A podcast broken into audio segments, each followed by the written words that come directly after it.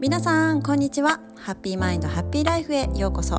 あなたとウェルビーイングをつなぐボディマインドスピリットを調和してもっと内側からソウルフルに生きたい女性のためのポッドキャストです。ヨガやマインドフルネスチャクラセルフラブマインドセットなどについて配信しています。改めましてみよこです。現在忙しい女性のためのウェルビーイングサポートをしています。外側に左右されやすく不調や不足感を感じる生き方じゃなくて内側から満たされて自分自身で整えていける。そして本来の私でしっかり歩いていけるソウルフルなウェルネスライフをお届けしています。皆さん今日も聞いていただいて本当にありがとうございます。6月に入りましたがいかがお過ごしでしょうか？えっ、と、私は5月の後半ぐらいからなんかかなり忙しくなってて、まあ、でも嬉しい忙しさでもあるんですけどもなんか自分の好きなことをやりつつ子供とか家族とかと一緒にいる時間も満喫しつつっていう感じで過ごしていてなんかねバタバタしています。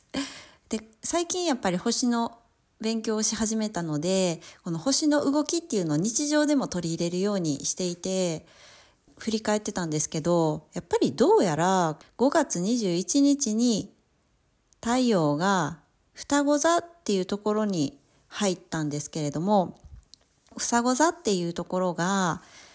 好奇心旺盛だったりもうまるで3歳児みたいな感じで気になるっていうことはもう即やってみたいみたいな体験したいっていう感じ。あと学びとか知識とかもテーマになってて気になることどんどん学びたいみたいなこの3歳児の子供みたいなエネルギーが特徴なんだけどもうまさにそのエネルギーの影響を受けまくってるなって思っていて なんか時間的にもうやりたいことやってるから忙しいっていうのもあるけども、まあ、それもそうだし頭の中も忙しくなっててなんかその好きなことを勉強できてるっていう喜びもあるんだけども頭の中が忙しすぎる感じ。で、最近夢の中でも星の勉強をしていて、さすがにちょっとびっくりしたんですけど、まあ、それだけちょっと私は星に夢中、もう続婚って感じになってるんだなって思ってるんですけれど、皆さんはいかがお過ごしでしょうか？なんかやりたいことやり始めたとか、最近すごく夢中になってることがあるとか、なんかある方もいらっしゃるんじゃないかなと思いますが、いかがですか？で、この双子座っていうところに太陽がいる時期が、6月21日まで続くっていうことなので、その、まあ、忙しいなって 影響を受けてるわ私っていう方は、あともう少し影響続くんじゃないかなと思ってますので、私も含めてなんですけども、ちょっと意識されておくと、あ、星の影響も受けながら生きてるんだなって分かって面白いんじゃないかなって思います。まあ、ということで最近忙しくやりたいこともやって充実しているんですけれども、えっと、先日は私の友人があのクリスタルボールっていうあのサウンドヒーリングを始めていてちょっと私も体験させてもらったんですけれど体感がすごかった。なんかうーんもうめちゃくちゃ全然関係ない例えだけどあのお寺のお堂の中の鐘が鳴る時あるじゃないですか。ドーンっていう。あれって結構体にまで響くような感覚ってなんかすごく落ち着くなみたいな雰囲気あると思うんだけど全然ジャンルが違うんだけどもすごいその感覚を思い出すようなもう一つ一つ音を奏でてもらうんですけどもそれが本当に美しい音色音でなんかそれがすっごく一つ一つが体に響いてくる感じ。でその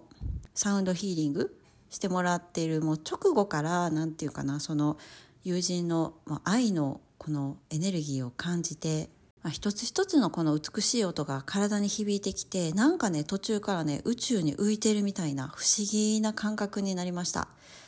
ですごい音が響くたびに体が調和されていくような感覚？なんか言葉ではちょっと説明がむちゃくちゃ難しいんですけども本当に不思議な感覚に包まれるような心地よさ？で終わった後はすごいまあ余韻を感じるっていう感じでちょっとぼーっとするけどすごくねあ整うなーっていう感じがしてもしなんか興味あるなって方は是非なんか近くにやってる方いたら体験されてみてほしいなと思います。これ新しいジャンルのこうヒーリングじゃないかなって思うのでマッサージとかそういうので整うっていうのとはまた少し違うけれども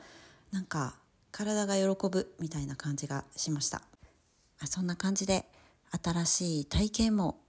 した今日この頃でございます。ということで今日のテーマなんですけれども、えーと、旅の目的は星に刻まれているっていうテーマでお話ししたいと思います。これはあの最近学んでいるあの先生術のお話ともリンクしてくるんですけれども私自身が3年間ウェルビーイングっていうテーマについて探求してきた目線私目線であの少し先生術のホロスコープとは何かなっていうのを語ってみようかなって思います。やっぱりねあのその学ぶ前に、えー、ポッドキャストでお話ししたんですけれどもあの映画の「ソウルフルワールド」を見て私は衝撃を受けてそれがやっぱ結構私の中ではすごい大きな出来事だったのかなって思うんですけどもそこで描かれているこの魂が地球に来る前の世界って本当ああいう感覚なんじゃないかなああいう世界が広がってるんじゃないかなって本当に私信じているんですけれどなんかいろんなそういうお話は聞いたことあったけどあんなにこう子供でも興味が持てるようにあの魂の世界っていうのを描いてくださっているからすごく入ってきやすかったしもう本当にまだ見てないなっていう方は是非見ていただきたいんですけれどもあんな世界が多分広がっているんだろうなって想像しています。でやっぱりその魂的にはこの地球っていう星ってすっごい魅力的でなんでかって言ったらなんかもういろんなことを体験できる場所だからだからなんか本当にわざわざ来たいっていう希望を持ってみんな地球に生まれてくるって言われているぐらい地球ってすごく魅力的な星なんですけれどもだからその魂たちはうん私たちが海外旅行パスポートを持って海外に行くみたいな感覚で多分宇宙からパスポートみたいな荷物を持ってわざわざ地球っていう星に体験旅行みたいな感じで来ているんじゃないかなって思ってます。でやっぱり次元っていうのが違うからその宇宙でいる時と地球の中に入った時とステージというか次元が違うからその地球の3次元っていう次元にわざわざ波動を落としてまあ、それもその地球に生まれてくる時の条件になるんですけれども3次元っていう次元に合うように調整をして生まれてくる。でその地球では生まれるっていう、まあ、感覚でその体も心も与えられるしでそこからその旅行が始まるんですけれども、まあ、旅のプランだったりとかあと日数どのぐらいの期間行きます？みたいな。あとは、まあ、体験したいこと、まあ、アクティビティみたいな感じ。体験したいことのリストがあるし、それが全部、その生まれてくる前に自分で計画して、なんか詳細を決める。旅の目的とか、旅のプランとか、旅の日数とか、どこに行くみたいなものも全部含めて計画をしてくるんですけれどもでもその地球に着く前にやっぱり魂のその記憶っていうのを全員漏れなく一旦忘れて地球に生まれてくるっていうそれもすごい素敵なことだなと思ってます。それも条件に含まれてると思うんだけど一旦忘れて生まれてきましょうっていうだからみんな一緒のスタートだし、まあ、みんな平等というか例えば過去世の時の傷とかトラウマとか無念だったこととかネガティブに感じる出来事とかたくさんあると思うんだけどもそれも一旦白紙にしましょう。リセットしましょう。それで地球を楽しみましょうみたいな感じで一旦忘れて生まれてくるんですけどなんかもうこれも愛だなって感じます。なんか傷を持ってなんか鮮明に覚えてたらそこまで楽しめないですもんね。なんかあこの人と過去あってすっごい嫌なことされたなとか鮮明に覚えてたらなんかまたその人と例えば家族になった時めっちゃきついと思うんですけどそれを一旦忘れてるから初めて会ったなっていう感覚で過ごせるし愛が生まれるしみたいな。また地球でやりたいように体験できるっていうのはあるんじゃないかなって思ってます。だからねそれもすごい、ね、条件ではあるんだけど愛じゃないかなって思うんですけども。ということで条件をクリアして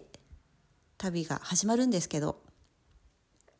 白紙になっている状態なので本当にフレッシュな感覚で地球っていうのをもうさまざまなこの、アトラクションみたいな感じな出来事を一つ一つ初めてのフレッシュな気持ちで体験していく、まあ、そこには本当にいいことばっかりじゃなくていわゆるなんか制限みたいなものとかチャレンジしないといけない課題みたいなとかも全部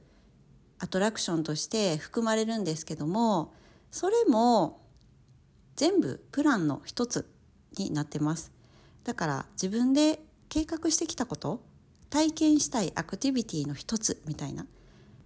ちょっとチャレンジャーなジェットコースターに乗るみたいな感じ。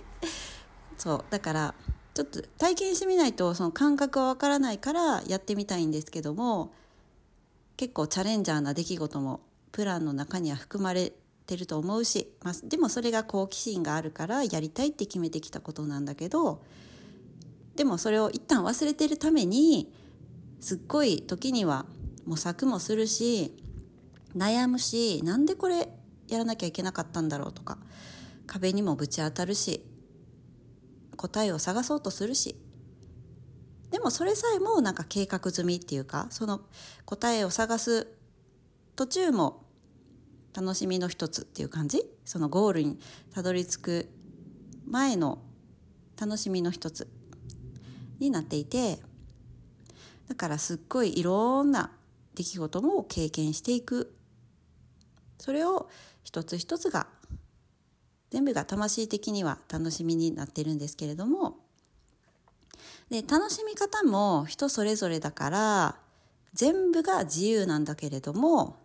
だんだん壁にぶち当たったり悩んだりとかした時にあれ？なんかこれってどんな意味があるんだろうとかなんか答えが気になるなとか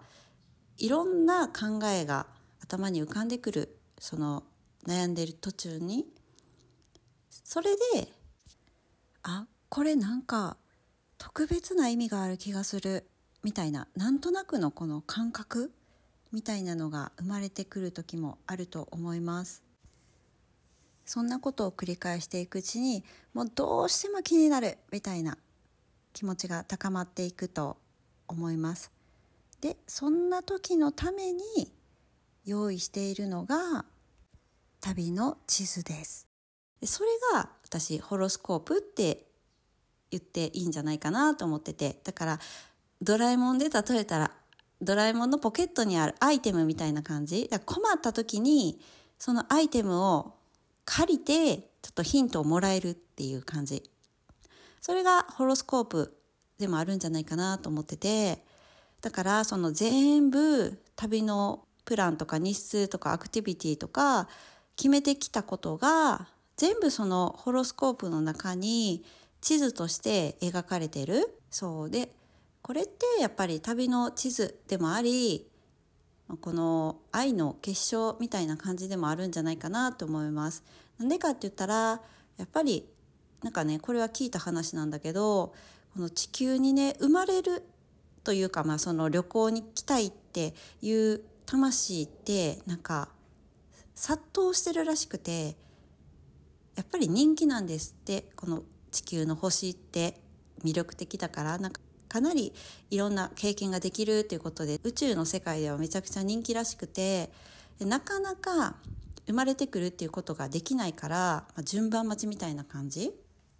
なんかその中でも特に日本って大人気らしいんですよね。これはちょっとあの私が好きな YouTuber の方のワンネスゆりえチャンネルっていうのをされているゆりえさんっているんですけどもあのゆりえさんから私もスピリチュアルについては学ばせてもらってるんだけどそのゆりえさんも言っておられてもうなかなか生まれることってできないんだよってそれだけやっぱり地球っていうのはエキサイティングな星でなんかいろんな魂レベルの人たちが集結している場所っていうとこらしいです。で話戻るんだけどそのホロスコープっていうところは本当に旅の地図っていうことで全部が記されている。旅の目的とかやりたいこと好きなこと心が燃えること使命とか全部記されている。そして実は過去に傷ついた経験とか魂の傷っていうのもそこに記されています。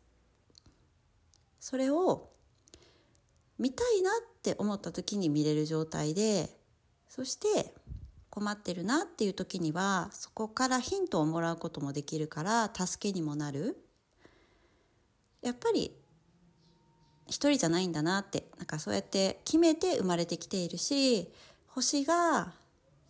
応援してくれてるんやなっていうのもそのホロスコープ見ると感じることもできるんだけれどもそれも全部愛だなって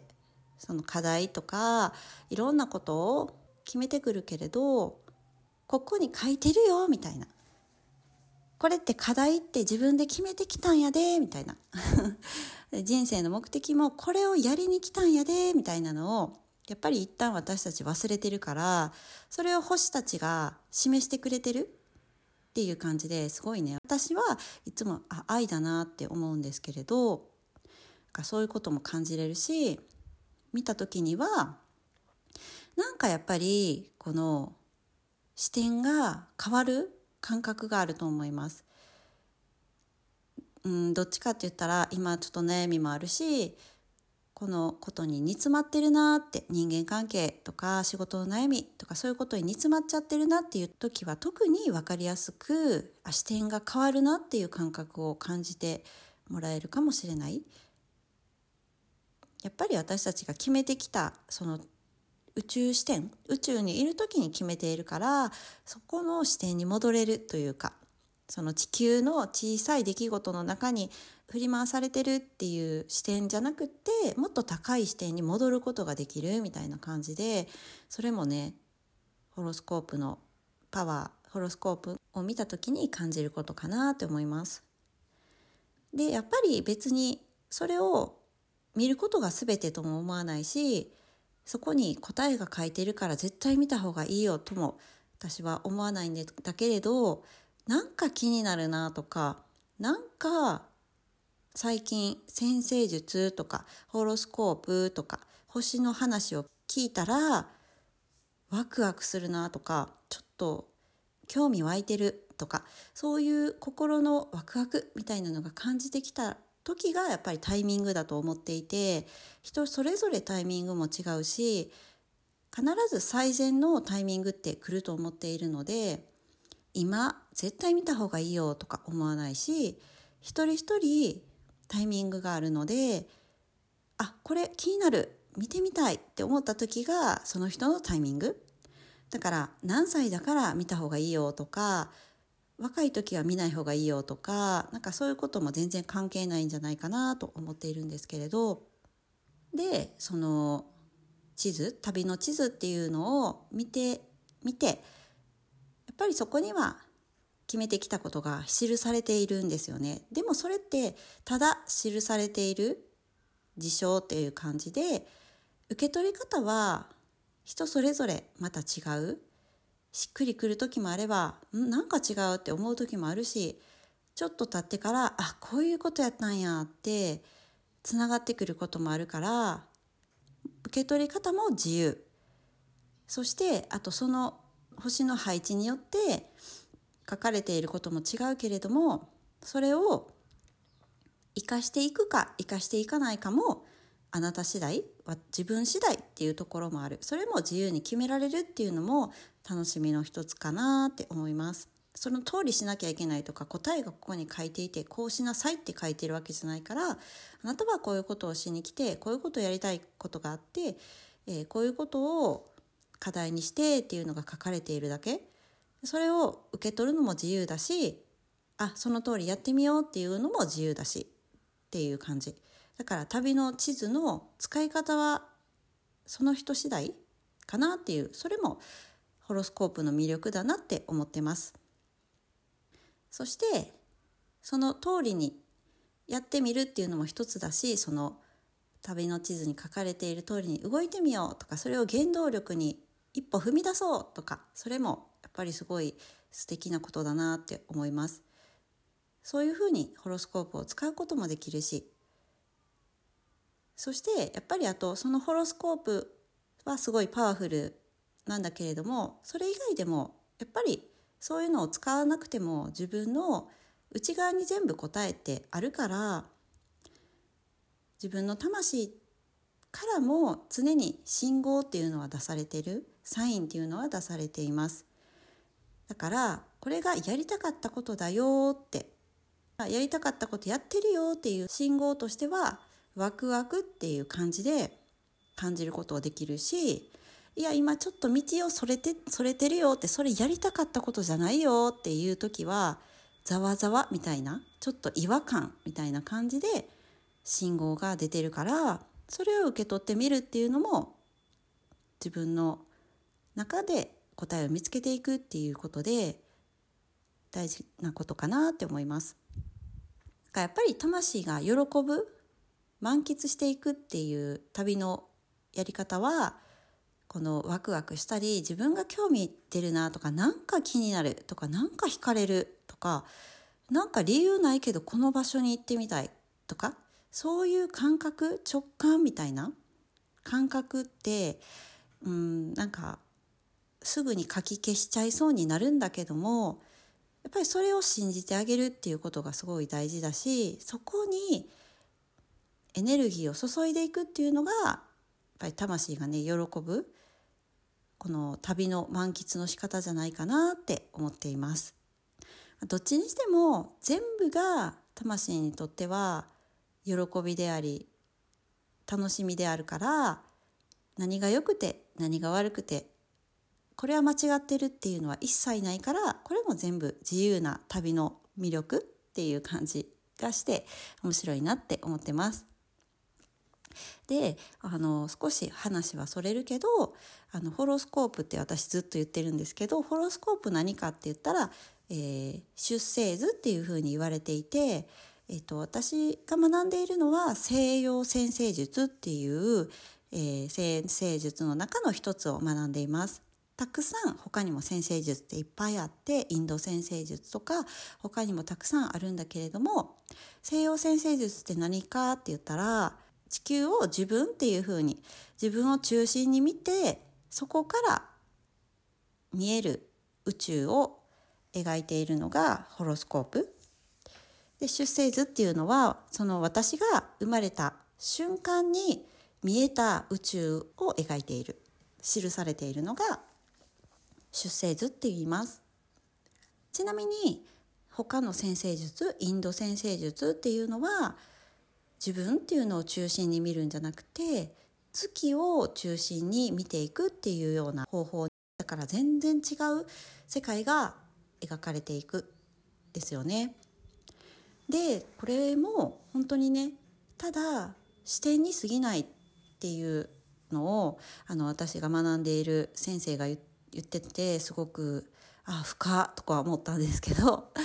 そうだから西洋先生術っていうのの視点から見た自分の世界視点から見た世界どんな世界が広がっているかとかを見ていくだからどの世界どの視点に立つのかで世界って見え方って変わってくると思うんですよね。まあ、それが量子力学的にもあると思うんですけれどどの視点で見るかっていうので自分の世界って作られていくしその世界が広がっていくっていうことでそれもねどの視点を選ぶかも自由だし西洋先生術がピンとくるなと思ったらその視点をその視点で自分の世界を作っていけばいいと思うし自分の世界にね取り入れていけばいいと思うしだからただの視点だよっていうお話を聞いてうわ深いって思ってます。そう。だから今日お話ししたこのホロスコープの目線も、まあ、あくまでも私が学んできて感じた視点なのでもしピンとくるとかあれば受け取っていただければ嬉しいなって思いました。ということで、まあ、最近学んでいる西洋先生術っていうホロスコープを、えーと、私が感じる世界観で語ってみました。ということで今日も最後まで聞いていただいてありがとうございました。もしこのお話いいなと思ったらぜひインスタグラムのメッセージや G メールでご感想いただければめちゃくちゃ嬉しいです。また Apple Podcast でご感想コメントしていただけますのでぜひぜひいただけたらめちゃくちゃ励みになります。私のインスタグラムアットマークみよこアンダーバーアンダーバー原田です。皆さんのフォローや投稿へのコメントをいつでもお待ちしてます。では次回のエピソードでお会いしましょう。See you! バイバイ。